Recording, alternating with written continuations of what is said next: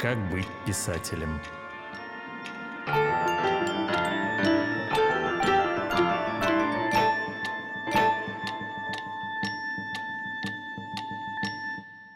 Добрый день, друзья мои. Очередная передача из серии «Как быть писателем». Веду ее я, Валерий Шубинский. Сегодня мой собеседник, поэт и прозаик Николай Михайлович Кононов. И начнем мы наш разговор с простого вопроса. Николай, вы хотели в детстве стать писателем? Никогда вообще как-то. У меня таких идей не было.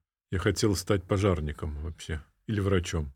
Вот. Но меня быстро от этого отговорил врач, который приезжал, и у него на руках там умирала одна наша родственница. Он говорит, ну вот хочешь такой у тебя всю жизнь будет? Я сказал, нет.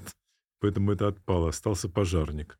Вот. Ну, как-то не срослось с пожарниками. Ну, я просто хотел как бы себя обезопасить, чтобы вот быть чистым, не заниматься никакой политической ерундой. Поэтому я поступал в университет на физфак, вот, в надежде, что политические ветры меня не коснутся. Потом все-таки оказалось, что нужно как-то смещаться в гуманитарную сторону. Но я для этого там предпринимал э, шаги определенные. Писать я вообще начал поздно. Я начал писать стихи на третьем курсе университета только. Первый роман у меня вышел в 2000 году. Все поздно, поздно, да. Университет – это Саратовский университет? Да, Саратовский университет, физфак университета, да, я вот его закончил. А почему вы почувствовали, что надо смещаться в гуманитарную сторону? Ну, душа хотела, потому что я уже писал стихи, я вам сказал, что я на третьем курсе университета начал писать, и это был такой как бы облом и обвал, и как бы он переформатировал мою жизнь. Это случилось помимо моей воли. У меня были другие планы несколько. Я хотела заниматься точными науками или физикой. Вот, и как бы старался. Думал там об аспирантуре дальше. И э, даже одно время преподавал в Политическом институте чуть ли не теорию колебаний. Вот, ну, такой там был легкий курс, смешной. Гуманитарная сфера, просто видел, что это такое. У меня это вызывало отчаянную брезгливость. Мне было омерзительно. Потому что я вот видел, что это такая вот душевная измена. Это были 70-80-е годы. Тут как бы понятно, что это такое. Но все равно вот уже где-то, наверное, у меня была первая публикация в журнале «Литературная Грузия». Это было, кажется, в 81 году. Совершенно случайная публикация. Такая смешная история, что стихи послал мой друг. Их опубликовали. Вот. И потом через год еще опубликовали, потом еще. Это единственное место, где я мог печататься. Потом в 1985 году я был опубликован в журнале «Аврора», где вот э, Александр Семенович Кушнер написал текст вступительный, такой несколько извиняющийся, что я вот такой большой, неловкий, поэтому у меня такие длинные строчки, тоже вот э, ломающиеся. Ну, в общем, потом были неприятности, потому что была критика этого номера со стороны вот там партийного начальства. Там такая вот э, была, по-моему, Баринова, если я не ошибаюсь, заведующая отделом не культура, кажется, чуть ли не агитации. Ну вот я как бы уже эти иерархии плохо помню. И она говорила, вот вы напрасно напечатали декадента Кононова, который подражает еще большему декаденту Анинкову, хотя она, наверное, имела в виду Анинского. Ну и вот, в общем, как бы уже поезд пошел, и спрыгнуть с него было невозможно. Поэтому вот судьба развивалась э, как-то уже ближе к литературе. Ну вот давайте по порядку. Вы оказались из Саратова, вы переехали в Ленинград, вы оказались... Да, я поступил, в, я поступил в аспирантуру, да. То есть это никак не связано было с литературными какими-то... Связано, связано. Я хотел как бы свернуть свою деятельность как физика. Я поэтому, не имея базового образования, философского я мог поступать только на специальность философские вопросы естествознания, что я и сделал с большим трудом, потому что конкурсной аспирантуры не было. Вся аспирантура была целевая, то есть э, вы когда в ней учитесь, то существует место, куда вы вернетесь. Но я потом не вернулся вот в Саратов. Но мне повезло, скажем, вот с этим. Это было огромное везение, что я смог как бы получить такое место, сдать экзамен вступительное, и три года меня никто не трогал. Я, честно говоря, не занимался там ничем, только стипендию получал.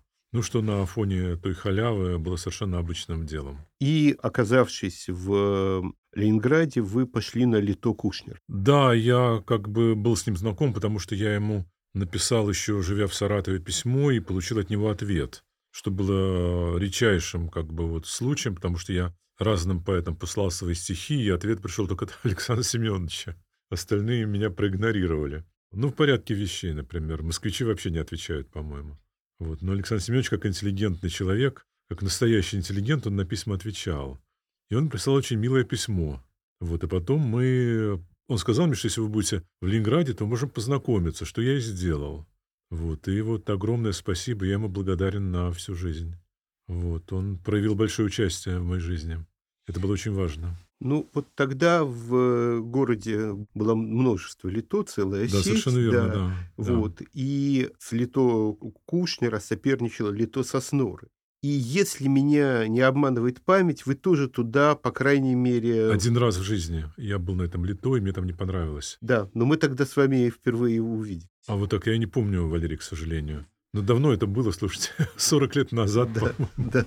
Это было, по-моему, в тот момент, когда Соснора болел, и Лито собиралось без него. Если Нет, я- он был на лито был, на этом, да, да. был, да, да, был, да, да. Значит, это был... да. Но я помню, что мы тогда с вами даже обменялись какими-то репликами о Тютчеве. Я вот это почему-то У помню. вас прекрасная память, я уже не помню ни черта. Глубокая деменция наступила. Скажите, пожалуйста, а вот почему вам не понравилось на Лито Сосноры и чем привлекала вас Лито Кушнера? Ну, э, Лито Кушнера привлекало тем, что это была трезвая институция. Они, когда обсуждали стихи, они знали, что говорили, они к этому готовились, они не импровизировали, как бы стихи вот анализировались четко по канону, как бы сравнивались э, с существующим как бы дискурсом, с э, классикой, едко критиковались. Вот. А у Соснора была просто милая атмосфера, как я понял. Такая милая дружеская атмосфера. Там как бы люди приятные в разной степени собирались. Дружеская компания. То есть, как я понял, что для того, чтобы как бы в это лито попасть, нужно со многими подружиться. И э, как бы уже быть компанейским. Ну, что как-то мне вот э, почему-то не показалось тогда.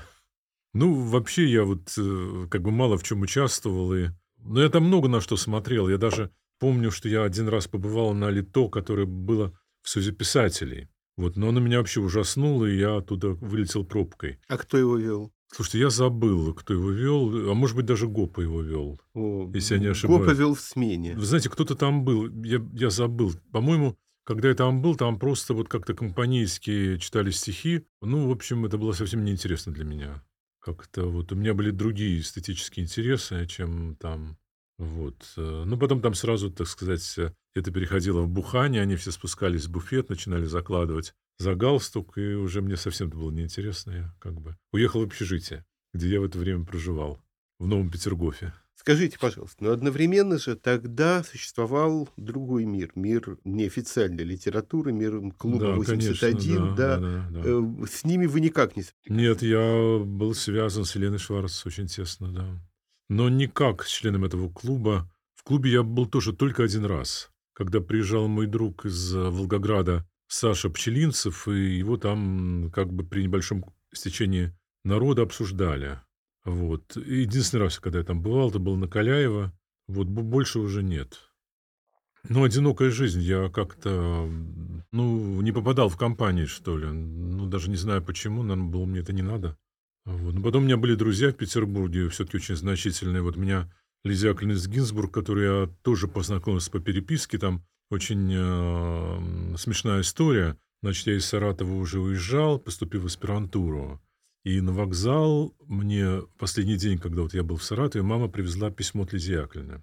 Оно у меня до сих пор сохранилось. Вот. И она меня, в общем, м, как бы она ответила мне.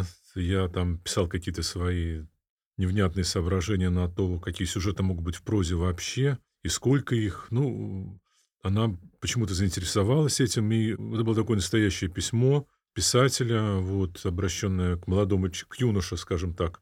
И она меня пригласила э, к себе, вот, чем я не применил воспользоваться, и мы подружились. И она меня тут же познакомила с Леной Шварц. Она Лену пригласила к себе, и вот там мы познакомились, и уже наша Это был какой год? это было начало 83 года, зима. Вот Лена была в белой заячьей шубке и в белой заячьей шапке. А сама была одета во все черное. Так что так. Скажите, пожалуйста, ну вот, вот это ощущение напряжения существовало между литературной, официальной, печатной и литературой неподцензурной. Вы его как-то ощущали? Потому что вы принадлежали к числу очень немногих в нашем поколении. Вы старше меня, но условно это одно поколение, поколение 80-х годов.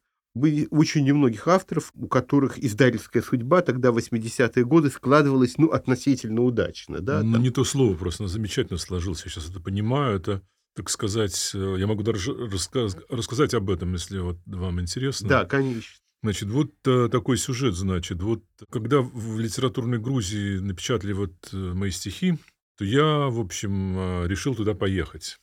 И поехал я в Тбилиси э, в конце зимы 82 -го года. Чуть ли не Новый год я встретил в поезде, который шел из Петербурга, из Ленинграда до Тбилиси 63 часа. Но еще он опоздал на какое-то страшное количество часов. Я поехал в гости э, Геймар Гвилашвили который был составителем вот этой вот литературной Грузии. Вообще как бы чайным любителем поэзии, но очень, значи, очень значительным человеком в то время для русской литературы, потому что он раз в году составлял в этой, литера... в этой литературной Грузии альманах под названием «Свидетельствует вещий знак», где он печатал всех своих друзей, там, начиная от Ахмадулиной и Кушнеры, качая какими-то новыми поэтами. И вот я с ним вступил в переписку после этой публикации – и он позвал меня в Тбилиси. И это было не очень сложно, потому что можно было, как ни странно, в туристическом бюро снять гостиницу, что я не применил сделать. И поехал в Тбилиси. Я с ним познакомился, провел там какое-то время, чудесное, совершенно лучшее воспоминание. И он меня снабдил ма- маленькой пачечкой записок к разным людям, к московским поэтам. И я кому-то обратился, но все это ничего не получилось. Но там было одно письмо к такой Галине Михайловне Цуриковой, которая жила в Петербурге. Это вот такая была вот замечательная женщина. Она писатель и редактор, и историк литературы. Она работала долгое время в библиотеке поэта, редактировала очень значительные книги. Она автор такой совершенно уникальной книги о Тициане Табидзе, это его биография, которая впервые, так сказать, была вот, э, ну, вот на русской сцене опубликована. И я с ней подружился. Она была совершенно замечательная личность, она понимала стихи, вот, и такая была отдушина для меня, вот, живущего там в общаге, в печали, вот, так сказать, идеологическая общага, это, конечно, нечто. Это такая тема для романа, вот. И, в общем, она мне предложила, говорит, вот вы пишете стихи, давайте я покажу вот своему большому другу, Соавтору это был Игорь Сергеевич Кузьмичев, который был редактором в «Советском писателе», и он был очень значительным редактором, потому что он редактировал все книги Александра Семеновича Кушнера. И он как бы вот мог, он был очень влиятельным, уважаемым, и он мог книгу продвинуть. Что он, собственно говоря, с моей книгой и сделал. Вот. Это было, я вам сейчас скажу, в каком году случилось. Это случилось в 85 году. На нее были написаны рецензии, в частности, Вадимом Шефнером и Адольфом Адольфовичем Урбаном. Это были очень хорошие рецензии, замечательные просто. И он говорит, ну, нужно, конечно, попробуем, будем издавать, но это долго. И вдруг у них э, как бы в издательстве, э, так сказать, они решили обслужить молодежь литературную и составили такую книгу под названием «Дебют. Точка. Поэтам надо быть до 30». На обложке там потом э, была лира, листочки, ну, в общем, анекдот так сказать, состав этой книги как бы из интересных мне поэтов там был еще только Пурин. Потому что книга тоже лежала в издательстве. И они таким образом, вот объединив семь книг под одной обложкой, ну, таким образом как бы вот исполнили свой план. Вот. вот в этой книге э, была у меня большая первая публикация. Это называлась «Книга «Орешник», что я и планировал вот когда-то. Замечательный, любезный Игорь Сергеевич мне позволял все время менять стихи на более новые меня в то время появлялись, я там начал тогда писать акцентным стихом, и практически я всю книгу поменял. Вот, и таким образом она вот вышла в свет. Вышла в свет она в 87 году. Вот, то есть это было недолго, и это было счастливое стечение обстоятельств, потому что как бы там книги валялись и по 5 лет, и по 7 лет, и по 10, и ничего нельзя было с этим сделать, потому ну, что там малое количество номеров поэтических, которые не могли выпустить. Вот и невзирая ни на что, вот ничего нельзя было сделать. Вот. Там были разные интересные истории. Но потом как-то вот в Горбачевское время атмосфера стала немножко вот разряжаться. И издательство стало выпускать так называемые кассеты, где в такой бумажной манжете было вложено до 10 поэтических книжек. Да, то есть это проходило как одна единица по полиграфическим планам, а по количеству их было много. И И таким образом вот э, они хотели разрядить свои планы, потому что там долгов у издательства перед авторами было колоссальное количество. Ничего нельзя было с этим сделать. Вот, вот таким образом. Ну, я к этому относился как вот к чудесному стечению обстоятельств. Я тогда работал в школе, и ни о каком литературном труде я вообще не помышлял. Мне даже не было вот никаких мыслей, даже тени мыслей не было этим делом заняться. Но, тем не менее, вы же ощущали себя поэтом. Но это другое дело. Ну, как-то я вот этой мысли не давал сильно распускаться. Я как-то скрывался. От себя самого даже. Но мне это мешало к тому же, потому что, в общем, ну, все-таки я хотел быть э, ответственным частным человеком. И, собственно говоря, я вот э, как бы долгое время об этом и писал, там, о том, как я работал в школе, что я там видел на улице, вот о соседях-алкоголиках и так далее. То есть меня это больше занимало, чем как бы какие-то вот общепоэтические мотивы. Ну, я искал как бы оригинального пути, скажем так. И в один прекрасный момент я его обнаружил, когда вот э, почему-то, я это очень хорошо помню, это было, между прочим, в Петербурге. Я стоял э, перед э, газетным стендом, где были расклеены газеты. Ну и, в общем, ждал там какого-то транспорта общественного. И читал. В общем, просто так вот вживал вот глазами текст. Вдруг меня осенило, что какой-то период является поэтической строчкой, хотя он был никакой. Абсолютно. То есть он поэтического ничего не содержал. Но вдруг я увидел, что это вот э, как бы элемент мелоса, что его можно повторить. Вот, что это вот такая синтагма прекрасная. Я потом так стал писать стихи. Хотя это выглядело, ну, пародийно. Обо мне даже писали, что, что в сущности это проза, что это вот поэзия не может быть. Это было вот, например, у Ирины Бенсонны Роднянской, которая ко мне прекрасно относилась всегда, одна вот такое написала. Ну, ну, в общем, я думаю, это потому, что поэзия должна была стать другой, в конце концов. Это поэтому так она написала. Он уже как бы... Она попала в такую же едкую критическую зону, что нужно было что-то сделать. Как бы уже поэтическое распало, распарывалось по всем швам. Советское, скажем так. Я не мыслил это как профессии, потому что я пробовал переводить один раз, вот тоже это было связано с Грузией, но это были переживания позора вообще, то, что я сделал, и мучения, потому что я буквально вот ложкой ел собственный мозг. То есть я должен вот был на себя по-настоящему растрачивать. Это не имело цены, вот в чем дело. Что это, как занятие, это было пародийным, я бы так сказал. Вот это была неопоэзия все-таки как там не старайся, э, все равно ничего не выходит. Я, я в это не верю вообще. Я даже стараюсь приводные стихи, честно говоря, не читать. Так что из профессии не вышло ничего. Правда, потом я работал в издательстве. Вот. Дальше уже начинается новый период, когда вы сначала работали в издательстве, потом создали собственное да, издательство. Да, да, да, да. И это уже совсем другое позиционирование по отношению Ну, конечно, к да. Это к поэзии не имело отношения. Я себя не печатал в своем издательстве. У меня было, по-моему, два эпизода за 21 год существования издательства. Я напечатал свой роман там, потому что никто не хотел печатать, и ничего не получалось. Ни в журналах, ни в издательстве. Похороны кузнечика. Вот. И я его напечатал там. Ну, правильно сделал, кстати. Вот. И, собственно говоря, потом какую-то поэтическую книгу еще я там напечатал. Вот. Но же это было все равно, потому что там ждать ходить ее мы напечатали. Но я хотел как бы все держать под контролем, там и верстку, и как бы бумагу, и красоту страниц. Мне уже не хотелось это вот э, кому-то перепоручать. Ну, больше так я не делал. Ну, это была просто профессия, и как бы в издательство я тоже попал случайно, потому что, кстати, я никакому кругу не принадлежал, поэтому меня и позвали. вы, там... имеете, вы имеете в виду в советском писателе, писателе да, да, да, да. Но вы принадлежали к, к Лито Кушнера, то есть это считался некий круг. Вы знаете, я оттуда вышел все-таки э, довольно быстро. Вот, потому что, ну, потому что, потому что, скажем. Ну, надо сказать, что по поэтике вы всегда довольно заметно отличались от э, других поэтов этого лито, да? То есть там есть некий такой господствующая стилистика, да? Вот, ну, как... это из Александра Семеновича, потому что он сам большой поэт, он обладает как бы синтаксисом, очень таким, э, как говорила Лена Шварц, что Кушнер очень въедливый, что ему как бы легко подражать, что чистая правда. И в основном я всегда себя ловил на том, что стихи, которые пишет этом Лито, они в той или иной степени на Александра Семеновича похожи. Вот, и... А как... связано ли это было определенным образом с педагогикой, которая... Нет, нет, нет, это было связано с его поэтикой, которой все были увлечены. Он был очень славен.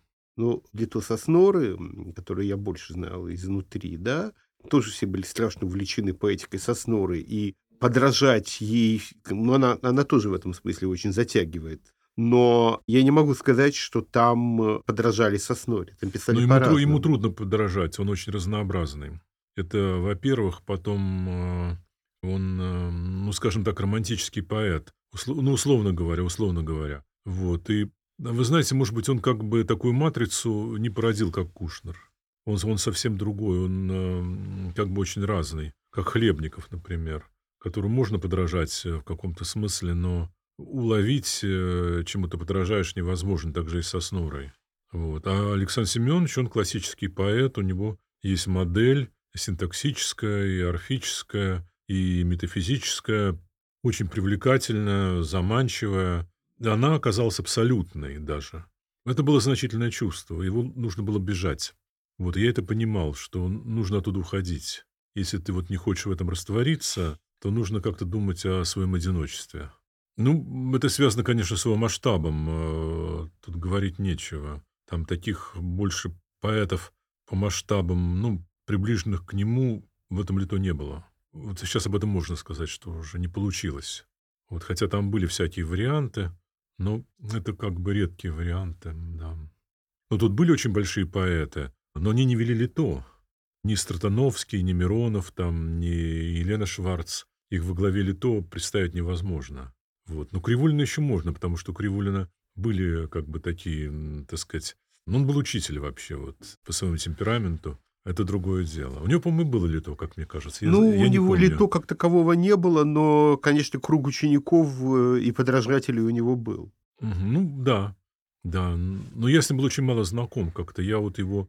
Он был очень влиятельный, поэтому я как-то его бежал. Он был очень влиятельный. Он был харизматичный, скажем так. Мне, честно говоря, как бы нравилась другая вот э, поэзия. Я все-таки любил вот Стратановского, Миронова, Шварц. Вот их. Ну, так что у меня из профессии ничего не получалось никогда. Просто я занимался. И, и к тому же, как-то я себя вольно чувствовал. Я, я вот себе вот, ну, в свое время как бы говорил, что вот делай все, только чтобы вот не зависеть от литературы, там, финансово, каким-то образом. И как-то я всю жизнь, я всю жизнь работал. То есть я сейчас вышел на пенсию, и у меня, как ни странно, в стаже есть один пропуск два дня. И очень расстраивалась девушка, говорит, вот вы знаете, вы же потеряете деньги, вот как, как же вам вот эти два дня-то найти? Я говорю, ну сколько это будет денег? Она так сидела, сидела, потом стала считать. Ну вы знаете, это были сотые части копейки. Он говорит, ну вы же не сразу, так сказать, вы же будете получать какое-то время. Это, ну, в общем, ничего не вышло, так два дня и остались. Вот. Ну, в общем, нет, я как-то не рассчитывал на литературу. И потом это, в общем, все-таки это опасно, потому что за это надо платить сильно. Вот э, как-то и горько будет. И потом еще есть такая страшная вещь, как дружеская цензура, так сказать, и ты все время будешь оглядываться на это. То есть нужно быть отдельным, чтобы... Вот мне так казалось, по меньшей мере, но не знаю, прав ли я, мне возразят миллион раз, и тоже будут правы, но у меня вот была такая модель, что лучше быть далеко. Лучше быть далеко, а там уж как получится. И тем не менее, в какой-то момент, ну, во-первых, давайте сначала все-таки про издательство поговорим. Вы говорите, что вы себя там не издавали. Ну, немножко расскажите о том, что издавали. Ну, мы издавали то, что продавалось, конечно, в общем. Ну, вы знаете, это было такое время, когда был книжный голод, и можно было такого напридумывать, и все это моментально раскупалось. Например, наша первая книга Гулливер Джонатана Свифта с гравюрами Гранвилля была продана тиражом 50 тысяч экземпляров, что вот сейчас себе представить нельзя. Притом, это был какой-то очень смешной проект, потому что у нас не было денег сделать издательство. Никаких. И мы могли предложить только лишь вот э, интеллектуальную идею, каким-то образом ее продать.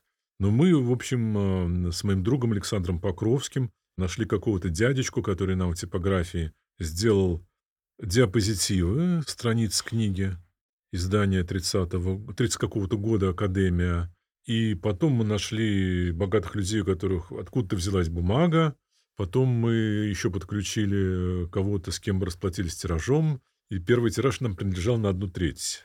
Ну и мы действовали аккуратно, потому что следующая книга нам принадлежала уже целиком. Ну и потом мы не делали ошибок, мы как бы там не заводили офиса, то есть, ну, все делали на коленке, очень экономили. И как будто издательство выросло. Чувствовал себя так достаточно неплохо. Вот мы просуществовали очень долгие годы.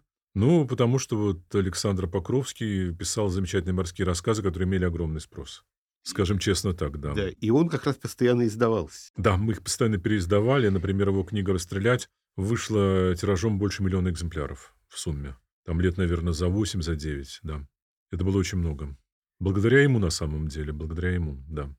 Так, надо честно сказать и как бы не кривить, потому что остальные книги, ну, в той или иной мере изящные, там они были знаменитыми, там мемуары, допустим, ну и так далее, там много чего печатали. Они приносили деньги, но... Вы Жакоба издавали. Совершенно верно, да. Вы издавали э, да. разговоры с Вячеславом Ивановым, совершенно верно, да, Моисея Альтмана. Да, да. Да, Но это денег не приносило. Они окупались, например. Притом Жакоб, он был гарантирован французской программой Пушкин. То есть он окупался заранее. Все книги, которые, на которые давали грант, вот эта прекрасная программа, они окупались благодаря этому. И вот в этот момент вы начинаете писать э, прозу. То есть это насколько... Гораздо позже, Валер. Ну, Что? Да, ну, в конце 90-х, да. Насколько это все, ми- все меняет? Меняет в вашем самоощущении? Ну, сильно меняет вообще на самом деле. Я как-то... Ну, это было похоже на то, как начал писать стихи. Я не собирался их писать. И как бы, ну, просто так получилось. Вот э, там, ну, тупо я там влюбился, вот, прекрасную девушку, и стал писать стихи. Вот, и пошло-поехало.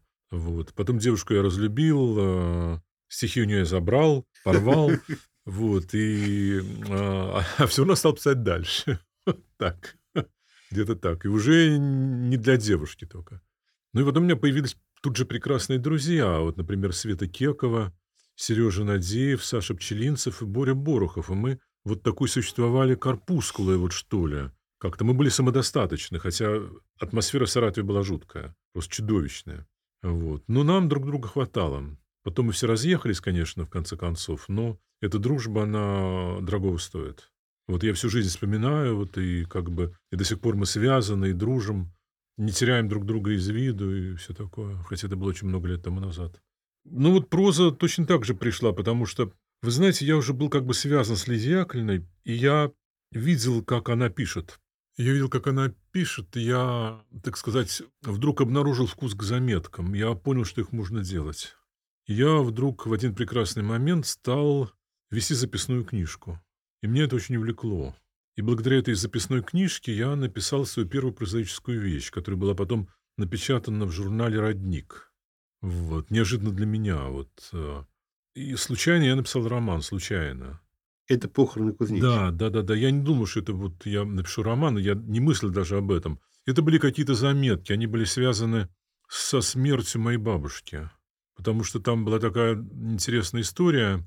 Это было столь тяжелое занятие, ее смерть, ее похороны, потому что, ну, грубо говоря, все нужно было делать своими руками. Она умирала от инсульта очень тяжело и долго, и мы вот с матерью как бы вот были буквально дежурными, э, которым нельзя было отойти. И это были такие обратные роды, что ли. Она вот так рожалась в смерть назад. Вот. Я ее безумно любил, она очень много для меня значила. Это было все очень горько. И там было очень много таких обстоятельств, о которых практически невозможно говорить. И, и мне казалось, что я все забыл. Но потом была такая история в моей жизни, что я все вспомнил. И даже более того, я как-то судорожно стал это записывать.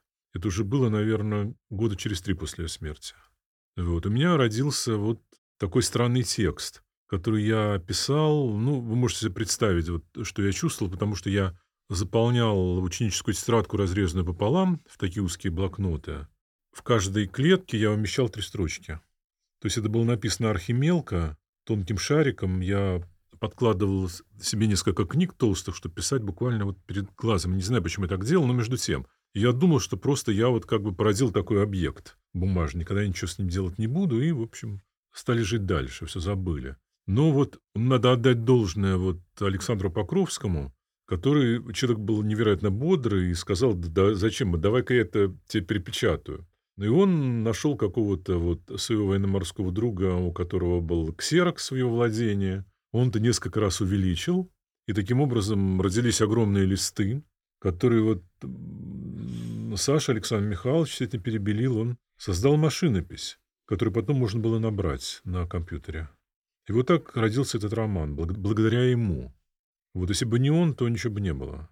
Вот, ну, как бы все случаи не случайно, конечно. То есть нам так должно было произойти. Вот. И, в общем, ну вот этот роман, и роман потом, значит, я какие-то куски показывал. Я очень дружил тогда вот э, с Олегом Григорьевичем Чухонцевым, который был этим текстом увлечен, стал показывать его в разных журналах. Ему все говорят, да что это такое? Это вообще ни начало, ни конца, да что это за жанр? И все отказали. И «Новый мир», и «Октябрь», и «Знамя». То есть э, и издательства какие-то я показывал. Потом, как бы, когда отказов собралось так много, я подумал, что я издам это сам. Уже в то время существовало издательство. В 2000 году я издал этот роман. И я не промахнулся, это было совершенно правильно. Это было как бы изделие определенного формата, маленькая книжка, я сделал там все, что хотел, стал так, как, так, как хотел. И э, получилось вот э, так, как получилось. Этот роман был славен, он получил э, всевозможные премии, точнее, их не получил. Он получил везде короткие списки. Букер, антибукер, там еще какие-то были премии. Там был обвал критики, где писали, что я вот э, бесстыден как животное, например, писал Басинский в каком-то своем тексте и проклинал меня всячески. Но все это как бы было на мельницу романа. Я все это хорошо помню. И вы тоже писали о романе, да. да. Вот, э, я его хвалил. Да, вы написали прекрасную статью, Валера, что вы, я вам очень благодарен. Я как бы на всю жизнь это запомнил. Это «Новый мир», вот там он так понравился Роднянской, которая звонила мне среди ночи. И она сказала, «Коля, вы, вы написали невероятный текст. Я должна это сказать». Вот, ну и больше ничего. И потом она, как бы, будучи заведующим отделом критики, она напечатала там целый блок материалов. Там было три статьи об этом романе в одном номере. Что было очень ценно, это был как бы знак. Вот. Его потом перевели на французский сразу. И во Франции был вообще облом критики невероятный. Притом никто для этого ничего не делал, особенно издательство. Но вдруг так получилось. Там все самые крупные газеты об этом написали, там и «Либерасьон», и «Фигаро», там и так далее. Там были просто большие статьи, подвалы об этом романе, когда он вышел по-французски. Благодаря вот э, прекрасной Лен Анри, которая вот взяла на себя мужество перевести. И вот я стал прозаиком таким образом. Но я потом, правда, прибавлял к этому, что стал прозаиком, когда закрылись книжные магазины. Что совершенная правда. Уже Никаких денег с этого получить никогда не мог ничего абсолютно. Ну, а потом э, были другие книги, связанные, в частности, с воспоминаниями о Саратове, э, с какими-то, э, как я понимаю, очень сложными внутренними отношениями между вами и вот этим вашим саратовским бэкграундом. Ну, конечно, куда же деваться, о чем еще можно писать? О чем еще можно писать, да. Ну, всегда, конечно, когда появлялась вот проза, она вызывала скандалы чуть ли не судебные. Если вот вспомнить, например, судьбу Гончарова, ему предъявляли счеты, что он, так сказать, не то использовал. У Гоголя себя люди видели. Это нормально, кстати. Вот Яковлевна, например, она укрывала все время вот действующих лиц, поэтому у нее как бы система обозначений, там вот буквы и так далее. Но в конце концов, когда вышла вот ее эта великая книга проходящие характеры, там всех восстановили до последнего человека.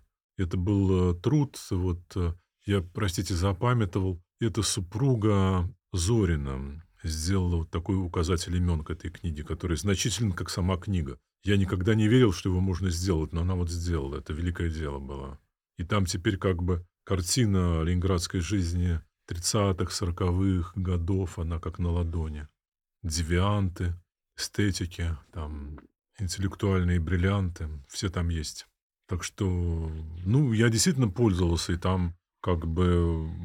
Вы знаете, я думаю, что я не совсем все-таки вот там как бы лепил какого-то человека, вот точно с, с него самого, но я думаю, что просто достоверно написано, вот в этом все и дело. Что же того, чего не было, уже примеряли на себя. Мне ну, так кажется. Ну вот как если я, ну, если вспомнить вашу книгу «Бестиарий», у меня ощущение, что ну, там есть рассказы такие более реалистические. Например, мой любимый рассказ Микеша, замечательный. Вот это правда жизни. Так да. Я такого Микешу видел. Да, да, да, вот Микеша, да, это явно. Вот. Но там многие рассказы, они построены, как мне кажется, на том, что берется некий реальный сюжет, а затем этот сюжет внезапно приобретает какое-то гениальное продолжение, да? Вы знаете, нет. Вот, вот, вот нет. Я тоже думал, почему так получается. Я э, себе позволю как бы такую вот наглость, потому что это убедительно написано. И это начинают примеривать к бытовым ситуациям, которые всегда будут похожи на письмо. Нет, там нет вот ни одного как бы героя, которого можно точно туда вместить и сказать, что да, что это с него там Нет, я не, срисовано. я не это имею в виду. Я имею в виду то, что эти рассказы нач- начинают э, развиваться как какое-то некое вполне как бы обычная реалистическая проза, а дальше вдруг происходит какой-то внутренний поворот, и все это оказывается, скажем так, очень экзотичным. Ну да, но потом это еще из-за того, что это от первого лица написано. Я понимаю, в чем дело. Это э, как бы очень важно. Это очень важно. Тем более, если поэт берется писать прозу, то он э, как бы такую настоящую нарацию создать не может. Но если он пишет от первого лица, то все нормально. Вот, и как бы такой, это великий рецепт писать от первого лица. И, ну, я не могу сказать, я, я не знаю, я как бы с этой точки зрения, как бы это мало смотрел, потом я новеллы давно не писал, то как бы решил писать романы. Новеллы очень затратны, как бы это надо придумать, вот, э, как-то э, для новеллы надо поэтическое напряжение, а для романа нет, роман растянут во времени, это проще. То потом романы я писал, как бы на, сам удивлялся, что это сделал. Ну вот, может быть, вы расскажете немножко про вот эти романы более своим. Ну, у меня было несколько таких идей, что вот они требуют какого-то вот разрешения. Ну, вот, например, я думал, что вот надо написать о смерти. Как мы ее переживаем. Ну, как мы переживаем то, что мы не хотим переживать. Но что переживать приходится. Как бы это такой не из жизни, страх и ужас, но, с другой стороны, как бы это одно из самых значительных событий жизни. Как говорил не я, а римский папа. Иоанн Павел II, что мы всю жизнь к этому готовимся, это очень как бы важное событие. И меня эти мысли как бы всегда одолевали, потому что я встречался со смертью, и там хоронил своих родственников, и всегда это было не анонимно, и нужно было дел- делать своими руками, в примитивном смысле этого слова, там, класть в гроб даже до этого доходило несколько раз. Ну, в Саратове такой быт, там как бы это жизнь э, человеческая там такова. Как вообще во всей России. Ну, знаете, есть города, где там нет мор- моргов, например. Там нет крематориев. Все должны сделать сами. Там мыть там покойника. И, ну, по меньшей мере, быть в соседней комнате. И как бы это очень значительно. И, собственно говоря, это была такая мега-тема для меня. Я вот хотел о ней написать. Потом я хотел э, написать о любви к отцу текст. Тоже это сделал. Вот. Но потом я хотел писать такое, что сейчас об этом уже нельзя говорить публично, так что могут только догадаться, что я хотел сделать. Это мои другие романы. Вот. Ну вот э, «Нежный театр» написан о любви к отцу. Что это такое вот э, в жизни мужчины? Как мужчина, делаясь старше, старше и старше, вдруг обнаруживает, что он своего отца любит больше, больше и больше. Я с этим сталкивался множество раз, и а, особенно когда люди выпивают, они начинают только об этом и говорить. Но, правда, нужно крепко выпить, и такое должно быть состояние а, близости говорящих. Но вот у меня были такие как бы э, большие идеи, скажем так. Я пытался их воплотить. Потом у меня была идея, когда я писал роман «Фланер», куда делись миллионы, где они? Где зона памяти, где они сохранились и сохранятся? Вот, меня это очень занимало. Вот эту проблему пытался как-то разрешить, ну, по меньшей мере, описать по мере сил. Но это всегда вот э, как бы большая идея большой идеи, но потом все переворачивалось по мере письма. Потому что само письмо, оно сильнее идеологии.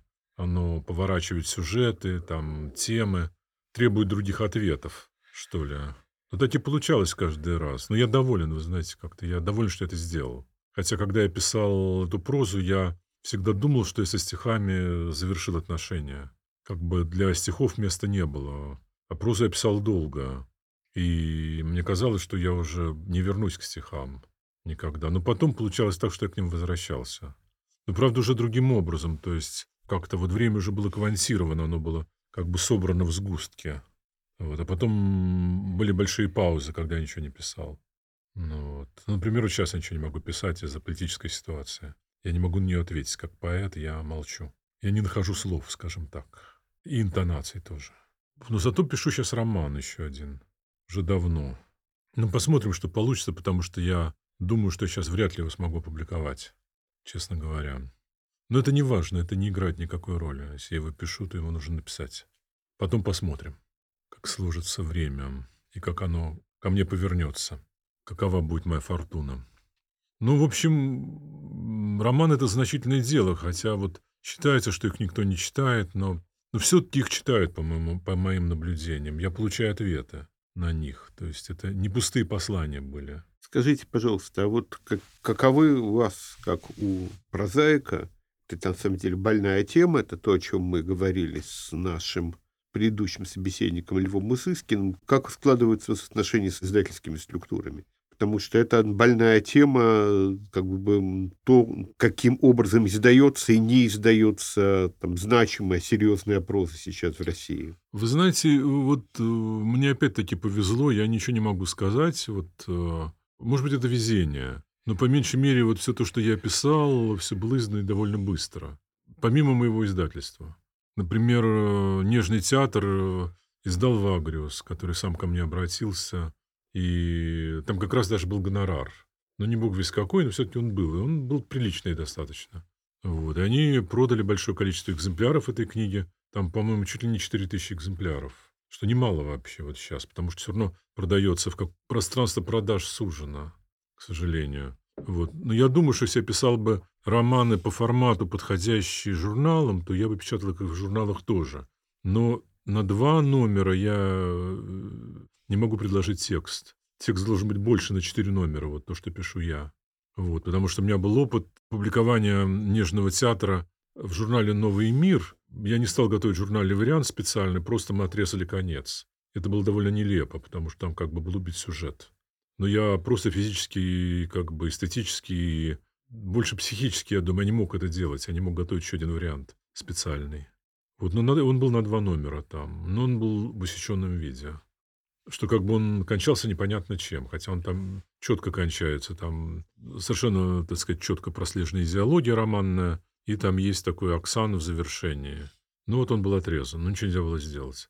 Ну это последний опыт моей публикации вот э, в журналах. Ну, вот. А нет, я потом еще печатал в «Знамени» новеллы. То, что у меня было, я как бы все публиковал. То есть для меня это не было проблемой. То есть никакой проблемы абсолютно. И если я думаю, что я сейчас напишу новеллы, то я их опубликую очень быстро. Но просто я их не пишу. Но все делаю неправильно. Я как бы пытаюсь сделать то, что мне интересно. Например, я вот пишу об искусстве. Это меня больше занимает. Если я вижу какую-то фигуру, вот, и как бы мне очень интересно войти в ее мир. И для меня это еще как бы вот один способ миропознания. Что такое бескусственно? О художниках? Да, о художниках, да. О художниках, о скульпторах, там, о, так сказать, тем, кто занимается визуальным. О литературе очень редко я писал. Там буквально, там, ну не знаю, у меня есть, может быть, 6-7 текстов. Но я их все публиковал вот в этом двухтомнике об искусстве. Там книга называется... Господи, первая называется «Критика цвета», а другая... А, забыл. Ну ладно, неважно. Потому что я забыл, потому что недавно у меня вышел одиннадцатитомник. То есть я жаловаться не могу. Издательство «Пальмира» все мои романы и книги вообще переиздали. И вышло 11 книг. Буквально это завершилось вот, ну, недавно, там, ну, с полгода тому назад. То есть какие жалобы, боже мой. Только спасибо, спасибо, спасибо. вот. Нет, у меня как бы вот везение, я считаю, что мне повезло. Притом это была инициатива издательства, я им очень благодарен. Роман, например, вот э, «Фланер» вышел благодаря тому, что я летел э, из Ташкента совершенно случайно в самолете оказался рядом с Эльдаром Галеевым, с которым был знаком, но мы не виделись до этого самолета, ну, не знаю, наверное, лет восемь, и друг о друге забыли. я ему сказал, что Ильдара пишу роман, рассказал. Он когда говорит, пришли мне кусочек, я посмотрю. И он мне тоже сделал предложение, давай я издам в своем издательстве. Я сказал, да, давай. Что было очень хорошо, потому что он был, его не подвергали цензуре, что было для меня очень важно. Потому что там есть низкая лексика, там и описание таких э, э, критичных эпизодов, за которые сейчас наказывают. И все было идеально. Я очень благодарен Ильдару, что так получилось. И потом он издал еще следом мой следующий роман э, «Парад» и вот этот огромный сборник э, новелл под названием «Саратов». Но следующий издавать не стал, но тут же я встретил на каком-то там театральном экшене Вадима Назарова, который мне предложил издать гимны у них, что и произошло. Они их издали и переиздали, там он вошло в собрание сочинений, так что я очень доволен. А вот. А что будет дальше, я не знаю. Никто не знает, Валера, что будет дальше. Как сейчас изменится издательский мир, трудно вообще понять. Я думаю, так сказать, что нужно искать какое-то бесцензурное издательство, но якобы оно появилось. Оно, правда, электронное, но неважно. Но неважно, потому что без этого Ну, не знаю, что сами издать, что ли, будет снова, если так все подвергают цензуре вот сейчас. Это же смешно. Как это может быть, если уже 20 с чем-то лет... А, в каком году э, закрыли цензурные комитеты? У меня, когда выходила книга в 87 году, ее читала цензура, мне сделали одно замечание, оно было очень смешное. У меня там была такая строчка, а, играют лабухи, в общем, по телевизору, ансамбль завода электронного машиностроения. Там цензор сказал, что это надо изменить потому что это настоящее название завода, а завод производит какую-то там военную, военную ну. номенклатуру. Но я заменил просто не электронного машиностроения, а просто как-то я вот, ну, немножко изменил чуть-чуть машиностроения, но не электронного, какого-то там машиностроения. Вот все, вот больше я цензуру не видел. Когда в советском писателе издавалась книга Покровского с военной прозой, которую могла запретить цензура на самом деле, то уже цензуры не было. Это был, кажется, если я не ошибаюсь, 90-й год. Все, уже этот кабинет, где сидела цензорша в издательстве, его закрыли, все, его не было. Ну и время наше подошло к концу. Прекрасно, да, я да. уже устал говорить. Да. Да. Спасибо вам за беседу. Вам тоже спасибо. Да. Николай, значит, ну и последнее, буквально пару фраз. Вот мне кажется, что э, то, что вы сейчас говорили, и то, с каким увлечением вы все это говорите, и насколько вы погружены, это показывает, что ваши детские намерения не осуществились. Вам не удалось соскользнуть. Вы стали писателем, как par excellence. Ну, я не профессиональный писатель, я не зарабатываю литературой. Мне никогда не удавалось это сделать. И я этого и не планировал, что очень важно, и не хотел. Я как бы видел, какая за это может быть плата. Что таким образом а, я бы поразил э, эстетический цензурный комитет в себе самом. То есть я был бы не свободен. Вот, а здесь вот у меня был выбор. Так что вот так бы я сказал. Ну и музыка. Мы прощаемся с Николаем Конновым. Всего доброго. Всего до доброго. До свидания.